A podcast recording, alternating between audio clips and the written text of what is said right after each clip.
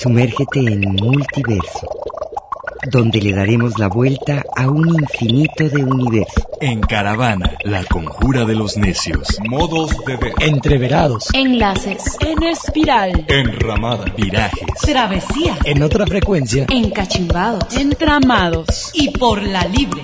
Un programa producido desde la Coordinación de Vinculación y Servicio Social para Radio Universidad de Guadalajara.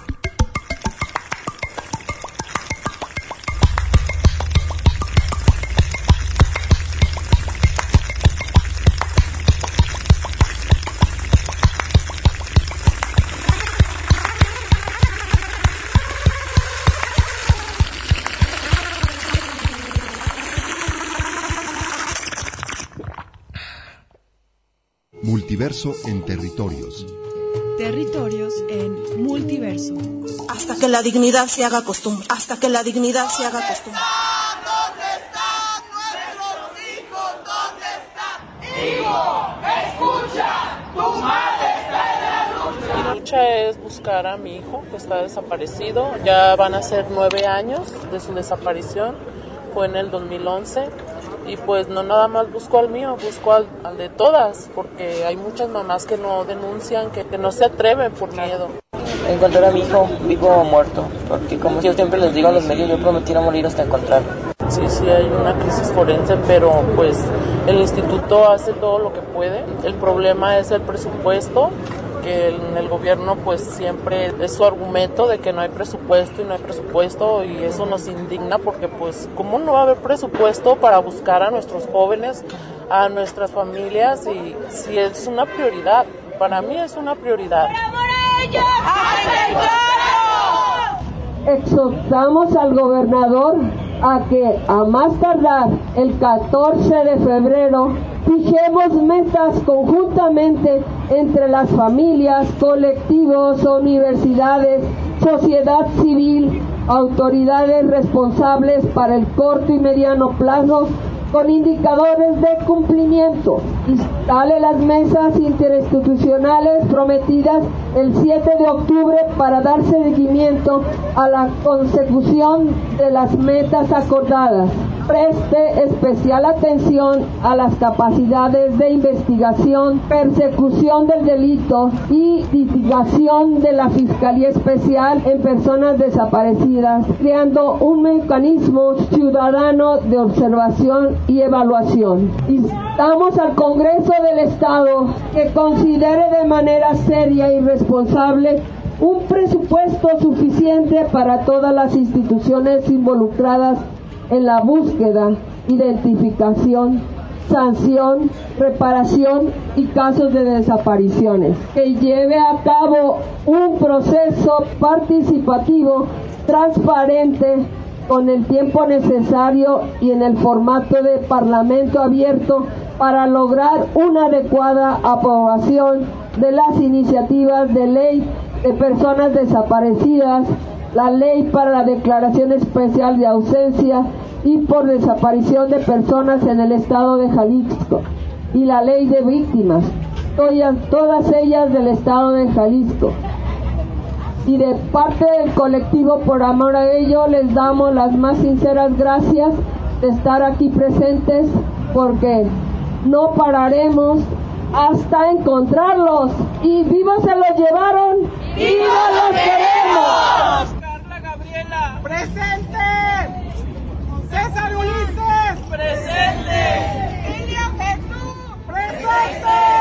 Ilian Somar, presente. San Francisco, presente. Leobardo Castillo, presente. José de Jesús Ramos, presente. Presente. Presente. Hasta que la dignidad se haga costumbre. Hasta que la dignidad se haga Multiverso en territorios. Territorios en multiverso. Muy buenos días tengan ustedes en este sábado primero de febrero. Bienvenidos a este Multitorios Terriverso, el primero del año. Y es que el día de hoy estamos celebrando que Territorios hace 12 años, un 2 de febrero, en realidad eh, falta un día para que cumplan 12 años, pero un 2 de febrero. Dos días. Arrancó, no, porque hoy es primero de febrero. ¿No es 31? No. No, hoy es primero, ya, ya, ya. Te quedaste en la Estás en Me la quedé, cripta. estoy encriptado, Estás perdón. encriptado. es, y sí, eh, hace 12 años, un 2 de febrero, Día de la Candelaria, arrancó eh, Territorios, precisamente Día de la Candelaria. La, Aniversario de la muerte de Genaro Vázquez. Mira, fíjate. Y la Candelaria es patrona de la comunidad indígena, de, matrona de la comunidad indígena de Ayotitlán. Así es que esta vez unimos estos dos programas, hermanos, para celebrar estos dos años. Y los vamos a celebrar con mucha información, muchas entrevistas y comenzamos con lo prioritario, como dicen las madres. Estuvimos presentes en la marcha del domingo pasado por los desaparecidos en Jalisco y en la, rueda de prensa que dio el colectivo Por Amor a Ellos. Y a pesar de que estamos en una situación crítica en México y en Jalisco, eh, ¿Qué creen? Esta semana se realizó, se realizaron las mesas de trabajo para sacar el retraso que tiene la ley estatal de personas desaparecidas este miércoles, jueves y viernes, 29, 30 y 31. Y se, re- se realizaron las mesas y los diputados, pues yo creo que tienen mucho trabajo, ganan muy poquito. No, no, no, no, no, fue justamente en reconocimiento a los desaparecidos. Se desaparecieron. Pero- Pues, simplemente. Completamente. El día, el segundo asistieron cinco de 38 y el tercero nueve y nada más porque las mamás y los, eh, los colectivos pues mm, declararon que se retiraban, ¿no? Por el desinterés de los diputados. Finalmente decidieron seguir trabajando porque dijeron, pues nosotros seguimos nuestro caminito, como lo hemos hecho siempre, y seguir su, su lucha. Por supuesto, muy triste el hecho en sí de todas estas desapariciones, ya lo hemos dicho aquí en Multiverso y en Radio Universidad, pero muy triste también la ausencia de la sociedad apoyando a estas madres en las marchas, en los eventos. Y bueno, aquí en Multiverso y en Territorios no dejaremos de darle seguimiento. Saludo con esto a mis compañeros de Multiverso ahorita, Carlos Ramírez Powell y Luis Ignacio Román Morales. Hola. Buenos días. Y antes de darles la palabra, ah, quiero decirles que aquí en Multitorios, en Multiverso, en Territorios, en Terriverso, en Radio Universidad, lamentamos la muerte del activista Homer- Homero Gómez, defensor de la mariposa monarca, que con él ya van mm, un número, ya como 21 activistas asesinados en, en lo, del 2009 a lo que va de, de este año. Eh, es el arma eficiente para el despojo territorial. Exactamente. Porque precisamente Homero se dedicaba a defender su territorio, hizo un trabajo muy importante para la para parar la tala de árboles eh, en el santuario Y proteger la mariposa y monarca. proteger la mariposa monarca. Así es que, pues, que su alma se vuelva mariposa como los guerreros aztecas, ¿no?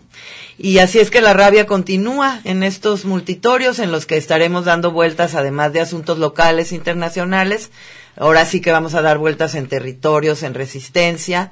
Eh, vamos a presentar una entrevista, vamos a estar en Askeltán, vamos a presentar una entrevista en relación a las policías comunitarias en Guerrero. Vamos a también estar en territorio maya con Pedro Uc, uno de los principales defensores del territorio y en resistencia contra el tren Maya, nos dará su punto de vista.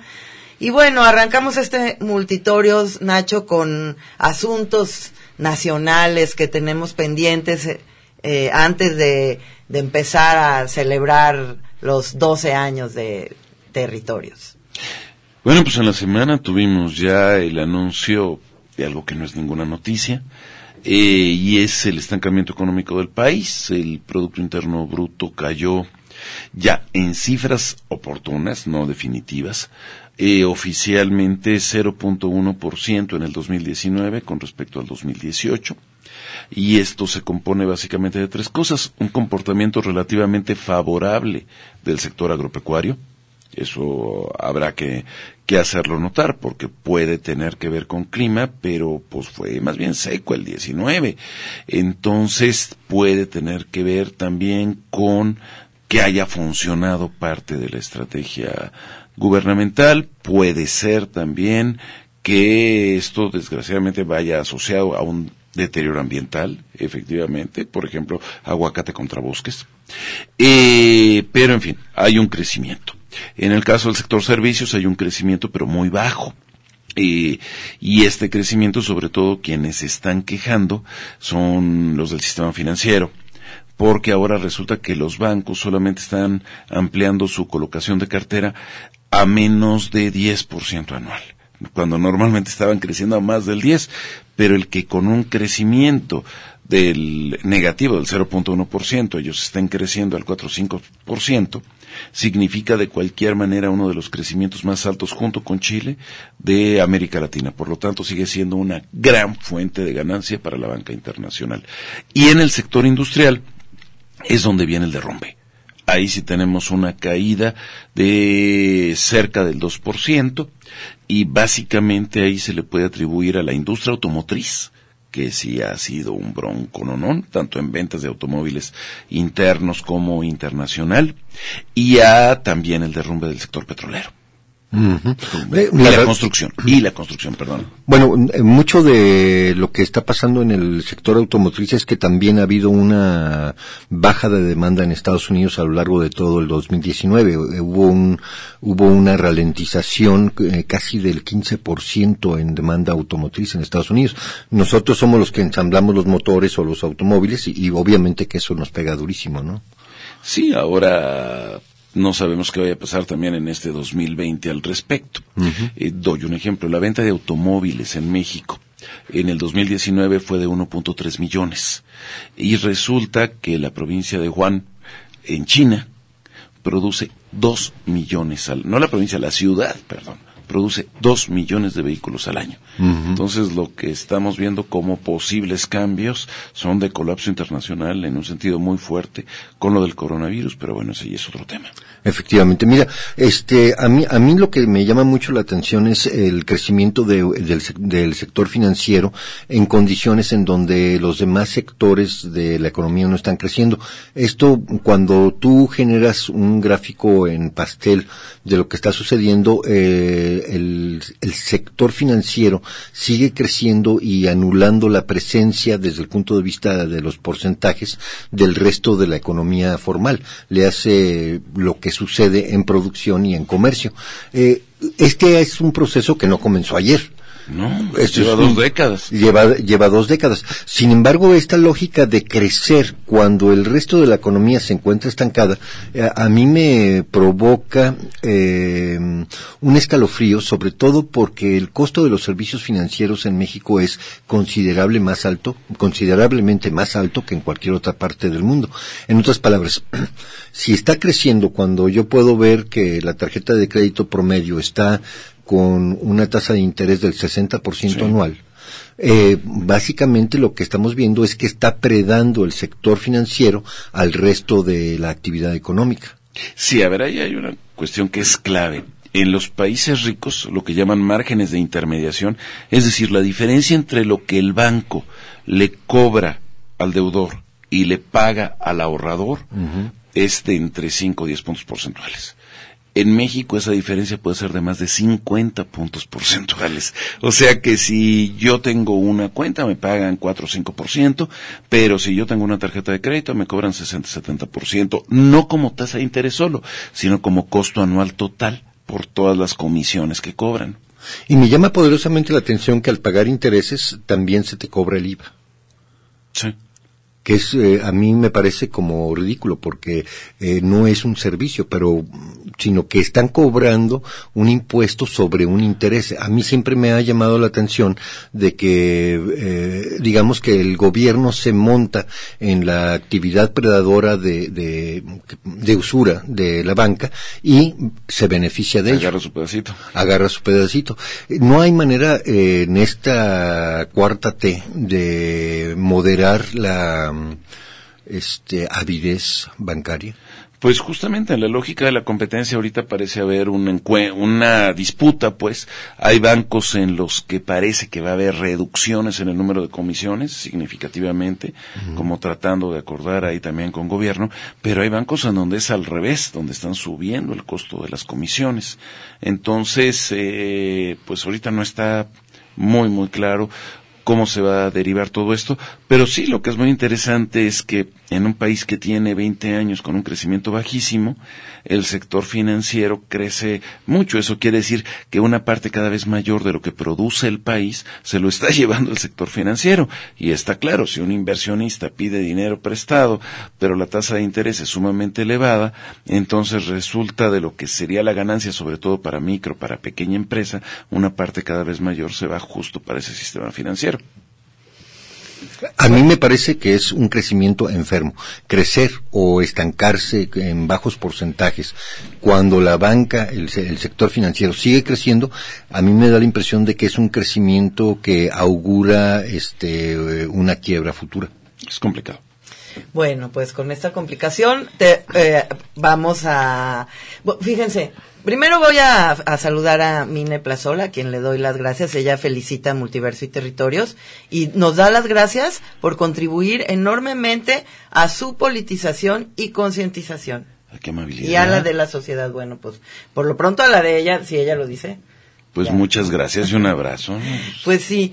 Y miren, no hay fecha que no se cumpla, ni cómo, no hay plazo que no llegue y fecha que no se cumpla o fecha que no llegue y plazo que no se cumpla. Miren, vamos a escuchar Joe.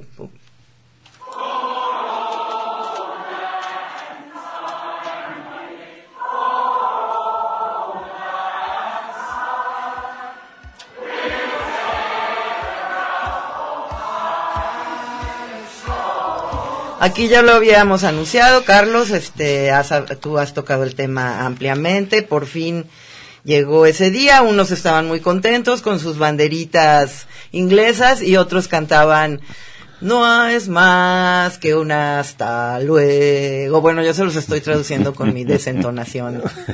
no, está bonito, está, síguele, síguele, síguele, síguele, síguele, Mira, es la victoria de uno contra el mundo. Es, es muy interesante. Nigel Farage perdió todas las batallas. Todas, absolutamente todas las batallas de su carrera política de 20 años como activista para salirse de la Unión, de, la Unión Europea, las perdió. ¿Y? ganó la guerra. Para Nigel Farage el 31 de diciembre fue, eh, de acuerdo a su propia expresión, el día más importante de la historia moderna de la Gran Bretaña. Creo que exagera Creo que es mucho más importante la victoria eh, sobre Alemania en la Segunda Guerra Mundial. Creo que eh, hay varios hitos que son más importantes. Sin embargo, eh, este mm, este dislate de Nigel Farage se justifica porque básicamente él fue arrastrando el lápiz con discurso tras discurso tras discurso que raspaba permanentemente dentro de Gran Bretaña y al interior de la Unión Europea. Raspaba de una manera tremenda porque ponía los puntos sobre las sillas de lo que es la falla fundamental del diseño constitucional de la Unión, de la Unión Europea, que el Parlamento eh, Europeo es de adorno no hay contrapesos legislativos al Poder Ejecutivo. Ese es el tema en el que estuvo machacando Nigel Farage a lo largo de 20 años, al margen de los localismos de que se lastimó a la industria pesquera, que se perdió la capacidad de controlar la frontera en cuanto a los flujos migratorios. Inglaterra siempre ha admitido, mucho antes de su integración a la Unión Europea, ha admitido este, la migración de manera muy importante por encima de lo que tenían los países continentales de, de Europa, pero básicamente fue, fueron 20 años de luchar no únicamente contra el Parlamento inglés, contra el Parlamento Europeo, contra la Comisión Europea, contra la BBC de Londres, que siempre fue hostil al mensaje de Nigel Farage, sino que fue combatir básicamente contra la totalidad de las élites europeas y británicas que constantemente en todos los medios de comunicación machacaron que el Brexit no debía de suceder. Entonces, obviamente que no es la victoria de un hombre contra el sistema, sino es la victoria de una idea de una idea de soberanía frente a una propuesta globalizadora del continente europeo que buscaba un ejecutivo preponderante con un legislativo anémico y un judicial totalmente sujeto a la voluntad del ejecutivo. Pero, a ver, Carlos, yo creo que más allá de estar a favor o en contra de lo que hizo y de lo que implica esta separación, sí me parece que es lo más importante, no desde hace 80 años, pero sí desde hace 75. Es decir, son 75 años del fin de la Segunda Guerra Mundial. Y sí, yo no encontraré ni en la recesión del 67, 71, ni en la entrada de la Unión Europea, porque finalmente eh, la, el Reino Unido en aquel entonces este, nunca adoptó el euro.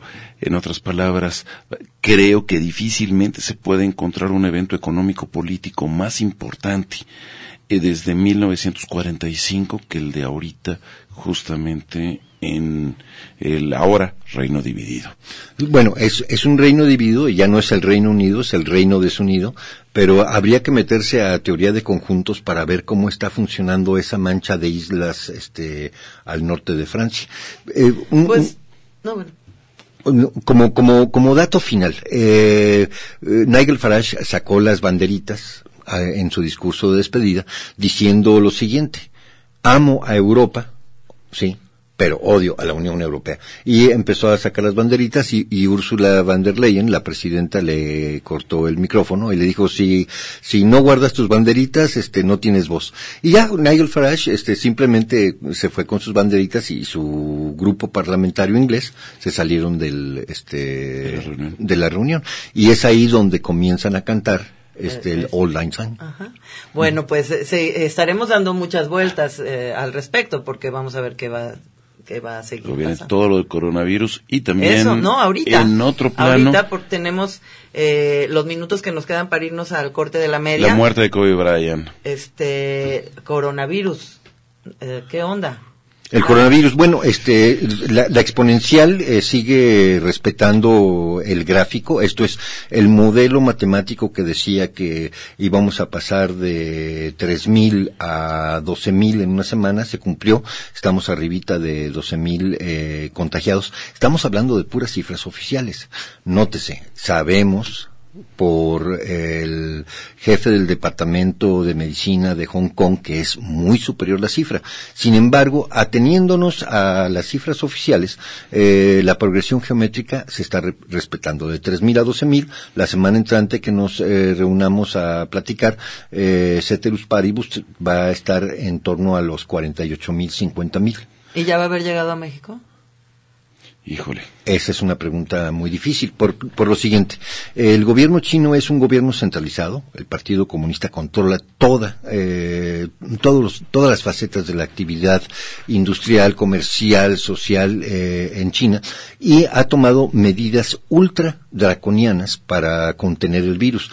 Cosas que yo me dejan pasmado y creo que no se podrían efectuar en, en, en Occidente. Wuhan y la región Hebei están totalmente en cuarentena. 60 millones de gentes que no pueden salir. Y están regresando a todos los habitantes de Wuhan, de Wuhan que andaban de turistas o escapados, los regresan a, a su, a su región.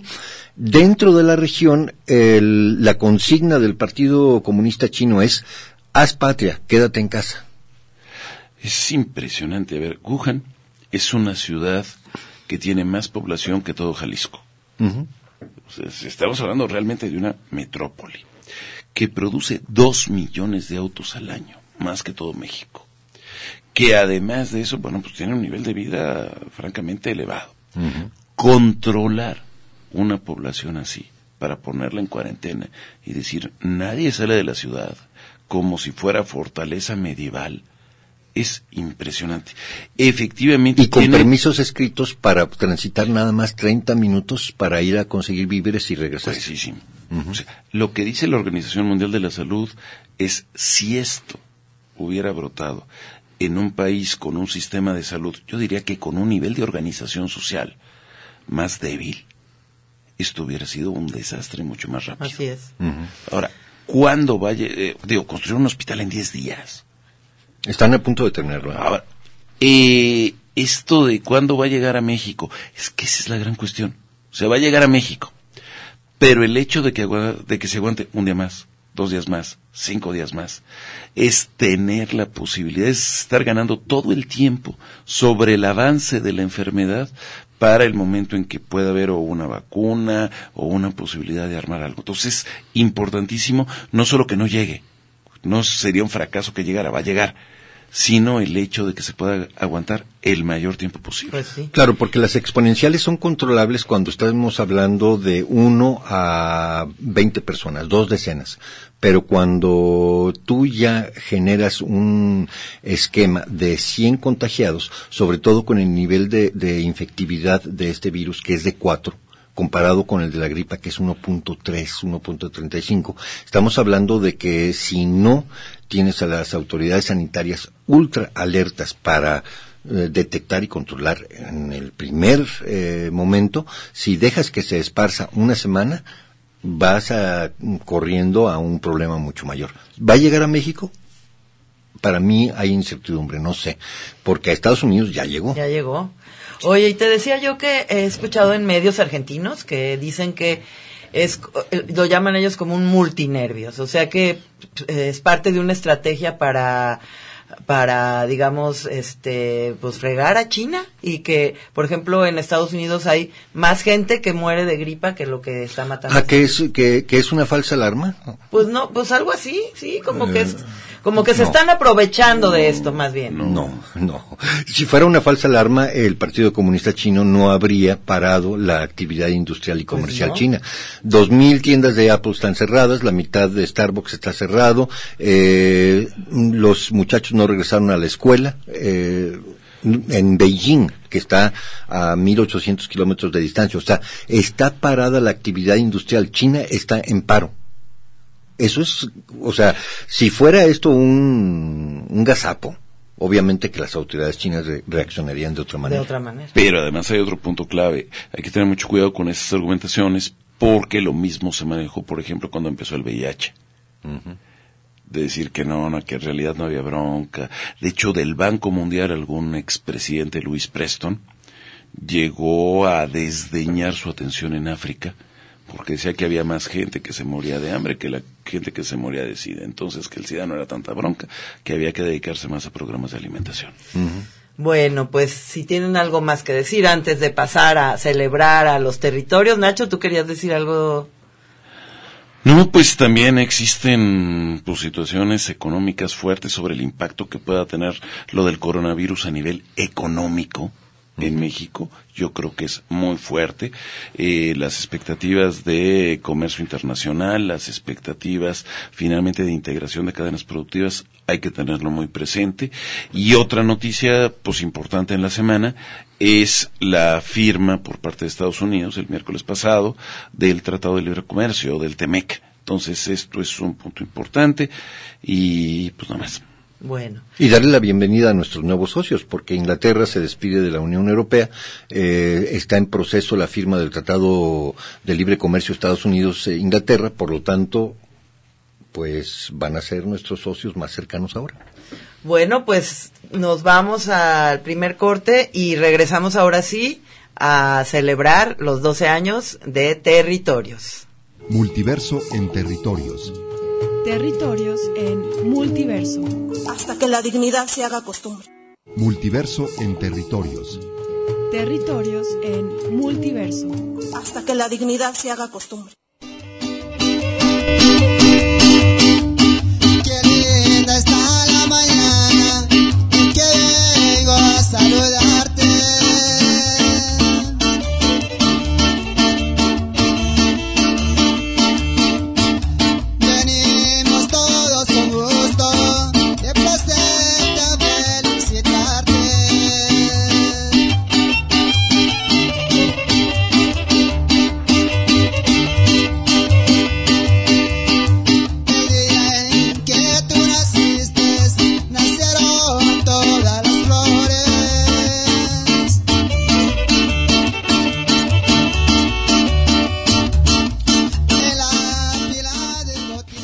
Pues cumpliendo estos 12 años es como gustosamente les presentamos esta agrupación Anayali Musical con estas mañanitas que pudimos grabar para ustedes la semana pasada allá en San Lorenzo, Asqueltán. Pues un gusto estar compartiendo nuevamente, doctora Margarita, este programa de Multitorrios. Pues, muchísimas felicidades a Armando, a Agüe, pues a la Guasi, Arturo, la Guasi, Territorios.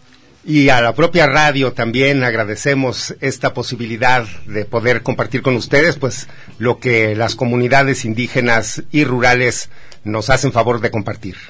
Y es un gusto empezar a celebrar estos 12 años con los compañeros de Iscatán. Así es, eh, con ellos precisamente en el año 2008 tuvimos también un acercamiento para ese primer encuentro. Recuerdan que era mm, de comunidades en pro del territorio comunal. Fue una reunión que se hizo en aquellos, bueno, fue la primera vez que yo conocí Iscatán. Esa vez también iba Margarita Sierra, allí coincidimos en ese, en esa asamblea que se realizó hace ya, pues sí, hace 12 años. Está también, bueno, nos acompaña el señor Alfredo Celis, a quien saludamos. Muy buenas tardes, Alfredo, señor Muy buenas tardes. Este, mucho gusto de estar de nuevo aquí con ustedes platicando de, de todo lo que ha pasado y de lo que sigue pasando. ¿Verdad? Este, pues, estamos muy agradecidos. Muchas gracias por habernos invitado. No, no, al contrario. Y don Humberto Ruiz también nos acompaña. Buenas tardes. Sí, buenas tardes o buenos días. Eh, con mucho gusto también eh, acudimos a la invitación que nos hicieron y gracias, gracias este, para seguir en comunicación con la diferente problemática que nos aqueja en nuestro en nuestra zona de la barranca más que nada. Sí, pues eh, estaremos eh, dándole seguimiento también a ese tema. Allá en, en San Lorenzo Asqueltán también fueron afectados por, eh, pues sí, por el río Santiago, por la contaminación. Hablaremos también de esa demanda que están interponiendo los pueblos recientemente en la Ciudad de México. Eh, Armando, si gustas también, pues felicitar, digo, este trabajo. Creo que pues estamos de fiesta y tenemos muchos invitados, muchas producciones también para ustedes al respecto. Pues saludar al público en general, eh, muchas gracias, felicidades a todas a todo territorios, Margarita también, que fue la inauguradora precisamente de este programa. Carlos, eh, que nos asesoró en el, en la, nos dio la patadita de salida.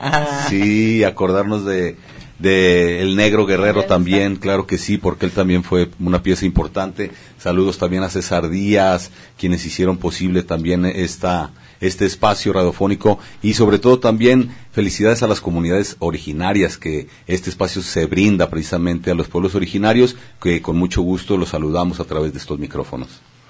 Pues también tenemos que agradecer al equipo técnico que nos apoya y quienes en conjunto hacemos posible la emisión de este programa.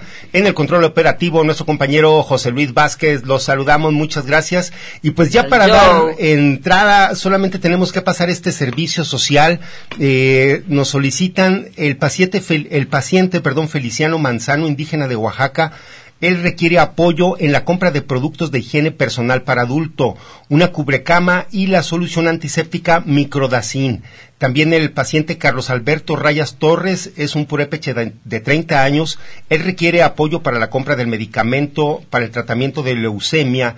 Él requiere el medicamento Imatinib de la marca comercial Glivec el cual tiene un costo de 4.800 pesos. Si deseas donar los materiales o cuentas con el medicamento, puede ser de gran utilidad. Ya sabes que tienes que comunicarte a los módulos para pacientes indígenas en hospitales civiles o al 31 34 22 75 el teléfono de la unidad de apoyo a las comunidades indígenas. Pues sin más, estimada doctora Armando Aucue, vamos a escuchar esta producción que trajimos de San Lorenzo Asqueltán, eh, la semana que estuvimos por allá la semana pasada, estuvo también Marichuy, la compañera también representante de la vocera del Consejo Indígena de Gobierno. Eh, pues vamos a escucharlo, es una producción de tres minutitos para ir adentrándonos en los temas que preparamos para ustedes. San Lorenzo Asqueltán localidad indígena conformada por la unión de la cultura tepehuana y birrárica, que se localiza en el municipio de Villaguerrero, Jalisco, conmemoró este 25 y 26 de enero el sexto aniversario de haberse declarado como comunidad autónoma. El pueblo de San Lorenzo Asqueltán recibió de la corona española su título virreinal en 1733 y desde entonces ha luchado por preservar su identidad y territorio. En el 2015 se interpuso ante el Tribunal Unitario Agrario del Distrito 16 de Guadalajara una demanda de restitución de 38.240 hectáreas, debido a que actualmente hay poblados enteros que se han instalado en el territorio original, incluida la cabecera municipal de Villaguerrero. Esta comunidad se ha adherido a la demanda de justicia con otros pueblos del Congreso Nacional Indígena. Esta celebración es parte de también de todos ustedes de celebrar la primera vez que nos visitaron el 11 de noviembre del 2013 que el Congreso Nacional Indígena desde entonces nos hemos sentido como cobijados, hermanados con todas las comunidades, con todos los indígenas que pertenecen a nuestro territorio mexicano y a todos los que también nos acompañan de otros lugares para, mejor decirlo, todo el indígena que se tantee de todo el universo. En esta conmemoración, los representantes agrarios dieron cuenta de los hechos violentos que impidieron la toma de protesta. El 3 de noviembre del año pasado un intento de homicidio este, de tres autoridades, pero pues aquí todavía los, los tenemos, no lograron su objetivo aquellos caciques que quisieron quitarles la vida. Y pues ahorita se va a levantar la protesta de las nuevas autoridades para que ustedes los conozcan y si vuelven al rato mañana, pues ya saben quiénes van a ser las nuevas autoridades de aquí de la comunidad de Esqueltán. A esta conmemoración asistió la vocera del Consejo Indígena de Gobierno, María de Jesús Patricio, quien respaldó la lucha del pueblo tepecano y birrárica. Hay que seguir adelante, hay que seguir resistiendo, hay que seguir organizándonos, porque solamente es lo que va a lograr lo que estamos peleando. Porque lo que estamos peleando es algo justo, pues, es de nuestros pueblos, es de nuestros hermanos que nos antecedieron y que algunos ya no están, y que esta lucha se va a ver reflejada en los que vienen atrás, en los niños y niñas, que es lo que se les va a dejar. Buenas tardes, compañeros, compañeras. Agradezco el uso de la palabra. Buenas tardes, Rubén, Quetzal, eh, autoridades de esta comunidad. Para mí es un gusto y un honor estar con ustedes. La lucha, la resistencia y la organización de San Lorenzo Basqueltán en este momento y en este país es ejemplar. La recuperación de, tierras que hicieron hace unas semanas es muy importante para el horizonte de las luchas de los pueblos originarios de México. Es importante, compañeras, compañeros, persistir en esa resistencia, estar organizados, unificados, apoyando a las autoridades que ha nombrado para dirigir su lucha, apoyando a los abogados que valientemente han decidido apoyar una lucha que les implica un riesgo, como es la de San Lorenzo Asqueltán, porque hay intereses fuertes. Hay intereses de caciques y de personas del gobierno municipal y a nivel regional que claramente tienen interés en sus tierras. Y en la medida que vayan recuperando más tierras, compañeras, compañeros, va a haber también más riesgos. Eso lo tenemos que tener bien claro y la única manera que vamos a poder resistir es organizados. Muchas gracias por la invitación, muchas gracias por la lucha que están llevando en defensa de nuestra madre tierra. Gracias. Pues estas fueron las palabras del asesor del Consejo Nacional Indígena, Carlos González, quien también, pues, allí en Asqueltán hace este reconocimiento a las autoridades que, como menciono, la importancia de esta fecha fue que pudieron renovar sus autoridades agrarias. Así que, pues, a, toda la comunidad de Asqueltán, pues, felicitamos este esfuerzo y, como menciona Carlos, es un ejemplo para todo el país en cuanto a la defensa y lucha por la recuperación del territorio comunal. Oye, y bueno, eh, nos pasamos al territorio de la cuenca Lerma, Chapala, Santiago, Pacífico. Y, eh, y, Nacho, a mí me gustaría que además de felicitar aquí, nos platicaras un poquito de la importancia de esta cuenca. Cuenca Lerma, Chapala, Santiago, Pacífico. Mira, yo diría primero la felicitación. Primero. A ver, creo que lo que es la radiodifusión, eh, basada en el apoyo a las comunidades indígenas, es algo sobre lo que el país tiene una deuda terrible. O sea, no deberían de estar en ningún momento marginalizadas, sino que al contrario deberían de estar en el centro del cuadrante por todos lados. Es decir, no podemos entender la existencia de México sin la presencia realmente multicultural que implican ellos.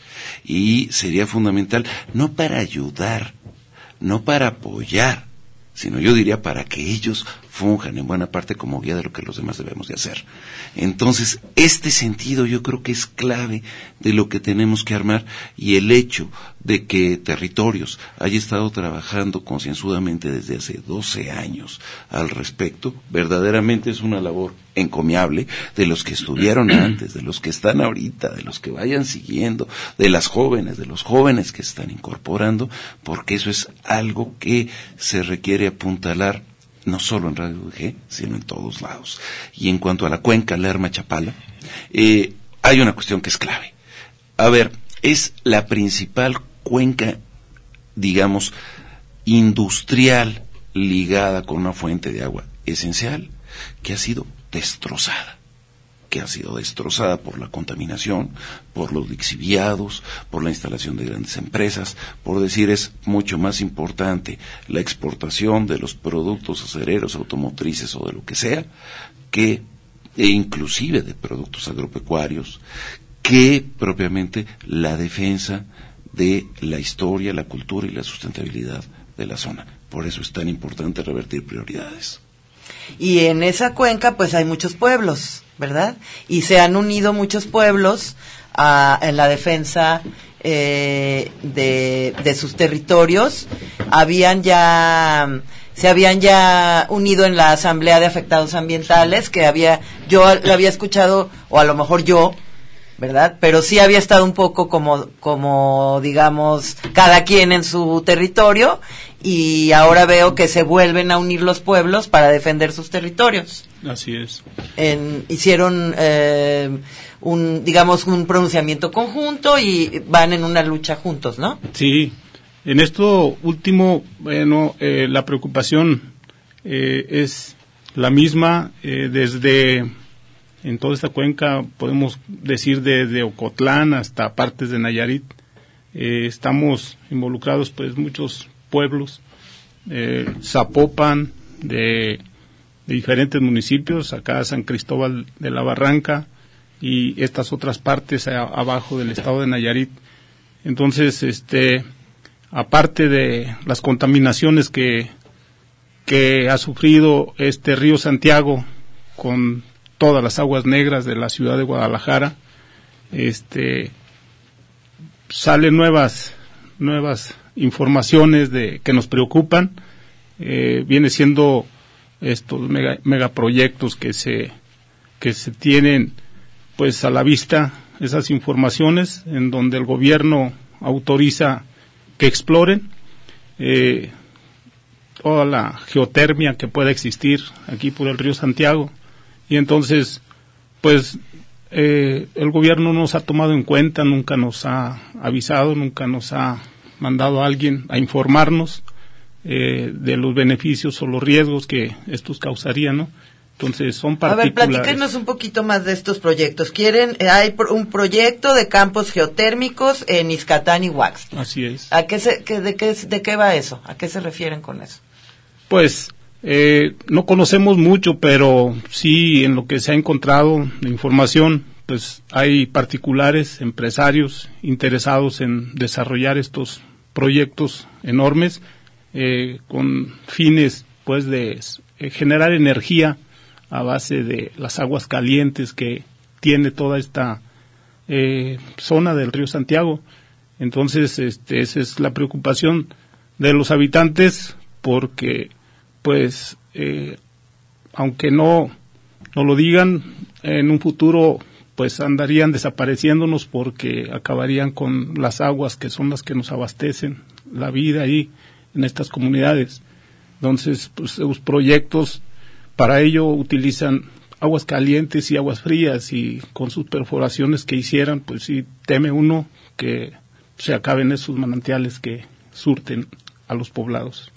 ¿Y ustedes nunca fueron consultados para la realización de estos proyectos? No, no, nunca fuimos consultados, na- nada más nos dimos cuenta que andaban haciendo trabajos de campo, investigando la- los, los, los puntos exactos para, me imagino que para en su momento perforar.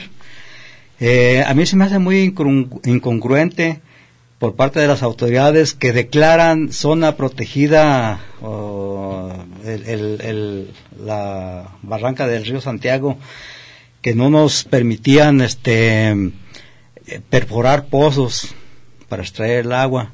Y ellos sí lo van a hacer o lo están haciendo o lo van a hacer o dieron permisos pues para para que esas grandes empresas este pues hagan lo que no nos permitían a nosotros. Y pues eh, qué es lo que van a hacer lo que acaba de decir el compañero Humberto eh, está en riesgo en que, en que nos desaparezcan eh, eh, nuestro pueblo como lo hicieron en los Tempisques, que ahorita es un, se puede decir es un pueblo fantasma, no hay habitantes. Entonces, Iscatán, este, aparte de, de que tenemos el temor de, de que se pierda eh, todas nuestras mm, formas de, de vivir, aparte de la- las eh, tradiciones culturales, religiosas de nuestro pueblo, pues se van a desaparecer. Yo, yo siempre había presumido que Iscatán era un lugar de los más tranquilos de toda la, la- el municipio, pero eso no nos eh, nos avala que nos eh, que nos defiendan pues a nosotros el gobierno al contrario nos están perjudicando con autorizar o dar permisos para que esas empresas se acaben todo lo nuestro Entonces son empresas privadas. pues yo creo que privadas y del gobierno de todas O sea, ustedes no, nadie les ha dado ninguna explicación, No. no, han, simplemente hay gente trabajando ahí, eh, no han solicitado, digamos, ante el- las autoridades que detengan las obras. ¿Qué, qué pasa? No, lo, lo único que hemos sabido es lo- los trabajos que han hecho de investigación para en su momento eh, realizar la- las obras. Como dice el compañero Humberto, este, pues hay eh, resistencia por los eh, por los pueblos. Hay, hay documentos que se llevaron a la Ciudad de México con, con el secretario de, de Salud, el secretario del Medio Ambiente, y bueno, pues la respuesta así como que no convence muy bien porque pues como que ya se comprometieron con esas empresas y ahora están en medio de, de dos, los empresarios y los eh, habitantes de la de las zonas afectadas de, de la cuenca del río Santiago. Pero su mm, territorio es comunidad indígena. Comunidad indígena, eh, todo lo que pretenden realizar las empresas nacionales y transnacionales eh, lo están haciendo dentro del polígono de, del título virreinal que tiene la comunidad indígena. ¿Y no tiene la asamblea que aprobar? ¿O Se, su- pueden...? se supone, ¿no? Es que, que le, le repito, nunca, nunca nos avisaron que iban a hacer esos trabajos, a nadie le pidieron permiso, nada más eh, eh, supimos que andu- anduvieron haciendo trabajos de campo, eh, Comisión Federal, y es todo lo que sabemos, pero nunca se arrimaron a decir, oigan, este, queremos eh, hacer estos proyectos a- aquí en esta zona, sin decir eh, a cuántos ejidos o comunidades vamos a afectar, nada, nada, nunca se arrimaron. Quisiera preguntar si han hablado con el gobernador del estado y qué les ha dicho en caso de que sí. Mm, creo que no se ha hablado directamente con él, pero sí se le han mandado oficios eh, mencionando el, eh, el grave riesgo de, en, caso, caso de, que pues de- den los permisos. Pero, Agüe, tú que eres integrante de una comunidad indígena, ¿se puede dar un permiso así dentro de una comunidad indígena sin que la asamblea lo apruebe? No, no se puede dar un permiso dentro de la comunidad porque eh, la comunidad está protegida por el título virreinal. En este caso, pues ellos estarían invadiendo las tierras y ellos pueden hacer una demanda al Estado mexicano, a estas secretarías, por haber otorgado estos permisos dentro del polígono. Pero tienen que ir a un juicio, pues. Pues a darle. ¿Verdad? Porque además de, ya digo, además de que antiguamente, digo, con anterioridad, ya tenemos los lixiviados, ¿no? ¿Cómo vamos con los lixiviados? Bueno, Iscatán está para el auditorio, ¿verdad? Eh, recordémosle al auditorio en dónde está Iscatán y en dónde está esta región. Al norte del municipio son 24.5 de la carretera Saltillo. Ahí está el poblado de Iscatán y, o la comunidad de Iscatán. Y ahí hemos, hemos ido ya a las fiestas de... Santiago. Santiago Apóstol, eh, exactamente. eh, el 22 de, de Noviembre. noviembre. que es eh, el Día del Músico. Y pues, todo el año es, es, un, es un poblado con, con muchas fiestas culturales y tradicionales. Y hay muchos arroyos, muchos balnearios, eh, incluso balnearios comunitarios que están, que han, algunos ya han sido afectados por los lixiviados, ¿no? Sí, claro.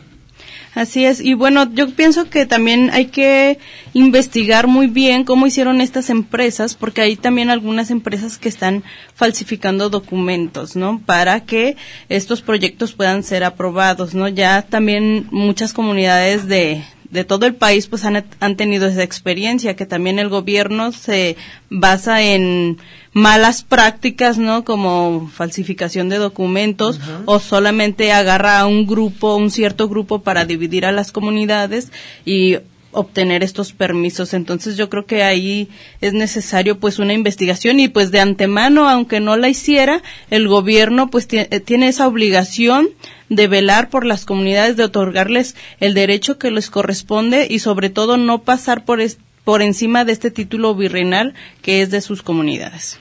Aquí, aquí al parecer estos permisos se dieron desde la administración pasada federal en 2016 y bueno, en lo que se ha investigado por cuenta de los afectados se encuentra pues que este gobierno actual le está da- dando seguimiento, continúa entonces la autorización y eso pues no más como eh, con nuestro gobierno estatal haría falta porque parece uno que escucha que el gobernador está tratando de defender mucho lo que es el medio ambiente, algo así habla, pero pues no tenemos todavía la certeza de que en realidad nosotros vayamos a, a lograr que se detenga esto, ¿no?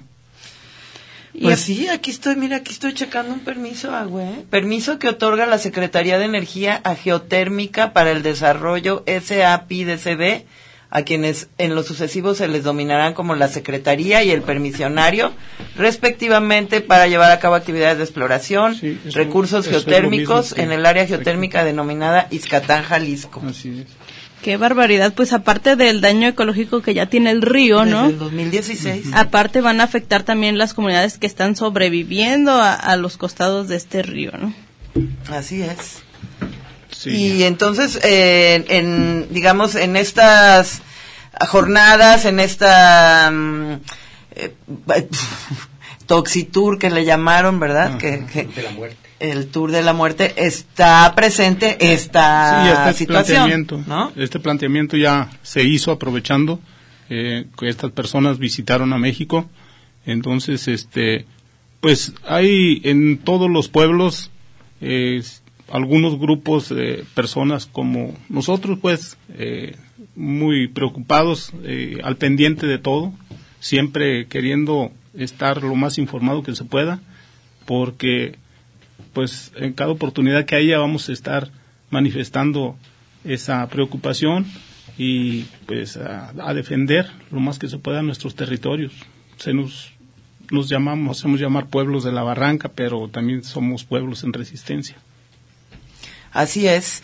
Y bueno, eh, in- pues invitar, que inviten a, a visitar a la- al auditorio esa región, que es bellísima, que está a 25 minutos, ¿no? Media hora Media hora. de aquí y ya eh, hay fiestas, hay tradiciones, hay arroyos, hay balnearios comunitarios, hay ojos de agua, hay eh, fruta. Sí. Muchísima fruta, ¿no? No quisiéramos pues que nos sucediera como lo que dijo ya el compañero, este, el que promueven con un megaproyecto el de que se salgan habitantes de una comunidad y para que finalmente no se haga nada y en nuestro caso pues sí desanima el ver que otros compañeros habitantes de repente opinan que puede ser beneficioso por, por estar desinformados, que puede llegar el progreso, pero nosotros antes que eso, pues queremos levantar la voz,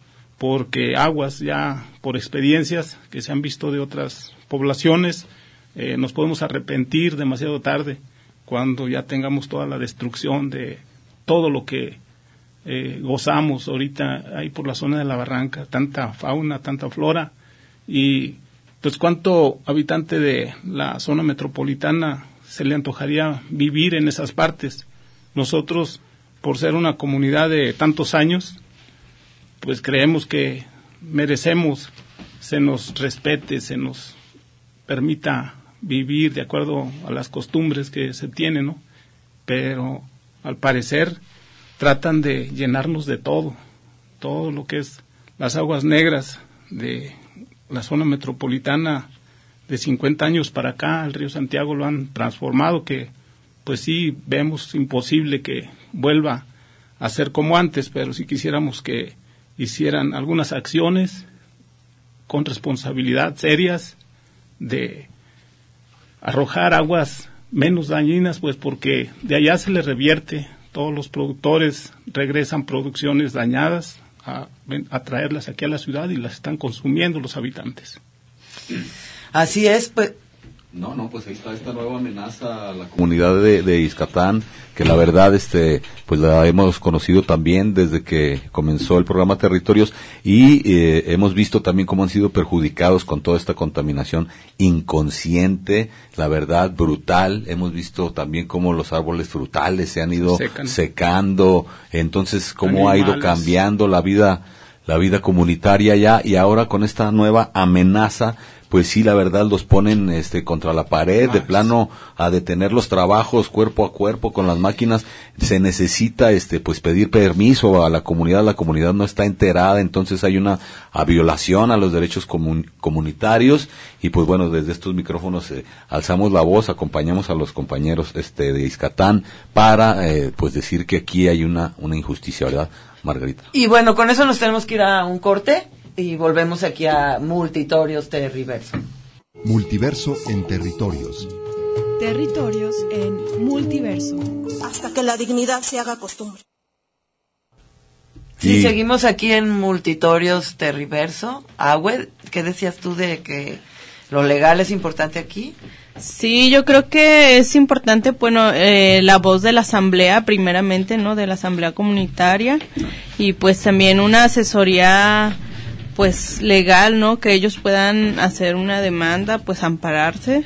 Yo creo que esto sería lo primero porque, pues, sí ya es una gravedad, pues el despojo de los de las comunidades indígenas y más alrededor de Guadalajara, ¿no? Cuando está al costado de un río que está sumamente contaminado y aparte van a, a despojar a las comunidades como que ya es de plano un, un exceso, ¿no? Como un, como querer matar a las comunidades, ¿no? Bueno, a final de cuentas, eh, Carlos Ramírez presentándose ante ustedes, a final de cuentas, eh, este no es un comportamiento nuevo, eh, lo hemos visto reiteradamente. Sin embargo, eh, aquí eh, yo siento que conforme avanzamos en el tiempo, hay estructuras de defensa dentro de sus comunidades cada vez más importantes. Hay abogados. Yo creo que es muy importante eh, insistir, sobre todo en el tema legal, pero siempre en paralelo, bueno, a través de este tipo de programas, pero también movilizarse hacia otros medios de comunicación, porque mm, uno, uno de los preceptos fundamentales falsos, pero fundamentales de la sociedad en que vivimos es el respeto a la propiedad. Esto es, eh, eh, de dientes para afuera, la sociedad mexicana dice que no hay nada más sacrosanto que la propiedad de las cosas por parte de los seres humanos. Es un derecho fundamental. Entonces, cuando este tipo de esquemas se desatan en contra de las comunidades indígenas, eh, es eh, necesario apelar precisamente a ese discurso y decir, señores, aquí se está violando uno de los derechos fundamentales de propiedad. Y yo siento que ustedes han avanzado mucho en este camino. Yo creo que los abo- abogados han avanzado mucho. Ahora, eh, lo importante sería eh, generar una estructura en donde cada una de estas iniciativas y sobre todo las falsas firmas se conviertan en causa penal en contra de los que afectan a las comunidades. Eh, ha habido una defensa importante en juzgados, eh, sobre todo por la cuestión territorial, pero no se ha trasladado al ámbito penal, porque estas gentes eh, operan con gran impunidad. Yo siento que la defensa territorial es lo fundamental, pero la defensa territorial tiene que estar acompañada de una ofensa, una ofensiva en el ámbito penal, porque estas gentes están cometiendo delitos continuamente y eh, nadie ha generado eh, lo que se podría llamar una fiscalía para perseguir estos delitos que van en contra de los derechos de las comunidades. Habría que generar una estructura en donde se señalen nombres, se señalen los nombres de las compañías, quiénes están detrás de las compañías, cuáles son los apoyos políticos, porque inevitablemente existen apoyos políticos, y generar una ruta de eh, ofensiva en el ámbito legal penal. Sí, pues es- bueno, con esa, pues, ese análisis que hace maestro Carlos en cuanto al trabajo que están realizando las comunidades, tenemos también que hacer un paréntesis en lo que se está viviendo en el país con esta violencia desatada contra los pueblos originarios. Lo que está viviendo en este momento el estado de Guerrero es sumamente preocupante. Hoy aparece una nota en la jornada donde dan cuenta del desplazamiento de 266 personas el día de ayer, incluidos en este número 100 niños de las comunidades de Coyuca y en Sihuaquío, en Guerrero, donde pues los cárteles de la droga se están disputando el territorio comunitario. Eh, entrevisté al licenciado Abel Barrera, quien es director del Centro de Derechos Humanos de la Montaña de Guerrero, eh, que nos da un pues un esbozo de la problemática que se está viviendo precisamente en estas comunidades. Vamos a escuchar esa entrevista que realizamos la noche de anoche a las 12 de la noche. Eh, lo presento al señor Abel Barrera Hernández como director y fundador del Centro de Derechos Humanos de la Montaña Tlachinolan, quien pues no solamente realiza esta labor de acompañamiento a los pueblos originarios, digo, como los, el trabajo que han realizado por los 43 estudiantes desaparecidos y por todo el trabajo que han realizado, pues, para eh, evidenciar todas las injusticias que se viven en la montaña de Guerrero. Y, pues, estimado, eh, director fundador de este centro de la montaña que ya tiene pues más de 25 años trabajando también en pro de las comunidades hemos visto recientemente cómo pues desgraciadamente la violencia se ha recrudecido pero ha llamado la atención particularmente en estas fechas esta demostración que está haciendo también ahora la crack eh, por evidenciar también pues esta falta de bueno de justicia también y de seguridad principalmente para las comunidades. Eh, que nos pudiera dar disculpe que me haya extendido en esta presentación pero es para que entendamos un poco el trabajo pues que también ha realizado la coordinadora regional de autoridades comunitarias de los pueblos fundadores. Sí pues qué tal un saludo a la audiencia de esta de esta radio tan importante para la región pues Arturo decirte que eh, pues nuestro estado de Guerrero como otros estados eh, lamentablemente eh, vemos a una un ambiente muy contaminado por la violencia y sobre todo porque se dejó crecer a los grupos de la delincuencia organizada, eh, a pesar de que en nuestro estado pues hay siempre una estrategia de contrainsurgencia con la militarización que se impuso desde lo que hemos llamado la guerra sucia. Sin embargo, vimos que esta militarización no respondió para pues realmente garantizar seguridad, sino más bien era como desarticular algunas expresiones del movimiento armado en Guerrero, pero al mismo tiempo de generar una una ocupación territorial para tener el control de las comunidades desde esa perspectiva de contrainsurgencia.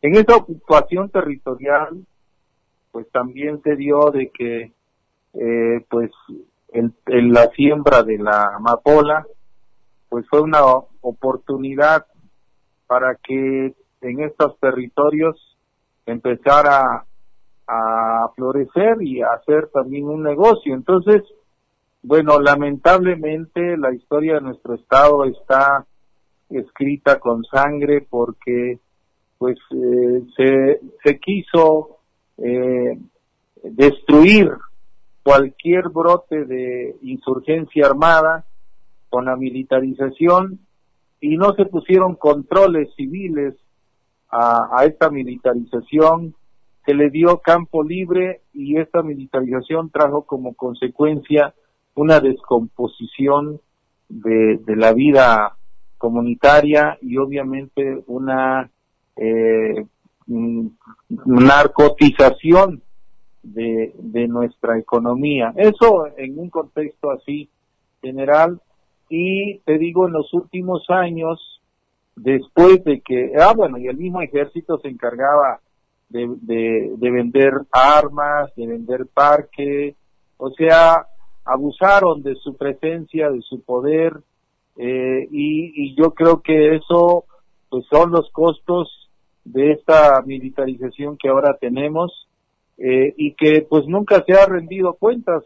Guerrero tiene más de 600 personas desaparecidas desde la guerra sucia y, con el tiempo actual cerca de mil personas desaparecidas. Entonces hubo, podemos decir que la guerra contra el narcotráfico como la segunda guerra en Guerrero, que también se arremetió contra supuestamente los grupos de la delincuencia o del, narcotráfico, pero pues quedaron intactos porque pues se, más bien se fortalecieron estos grupos eh, en las diferentes regiones del estado y ahora pues vemos que estos operativos que se habían hecho fueron más aparatosos, más más de pantalla que de efectividad y pues la estructura delincuencial se más bien se arraigó hasta en algunas instituciones eh, del gobierno, sobre todo del poder municipal y en algunas instancias del poder estatal.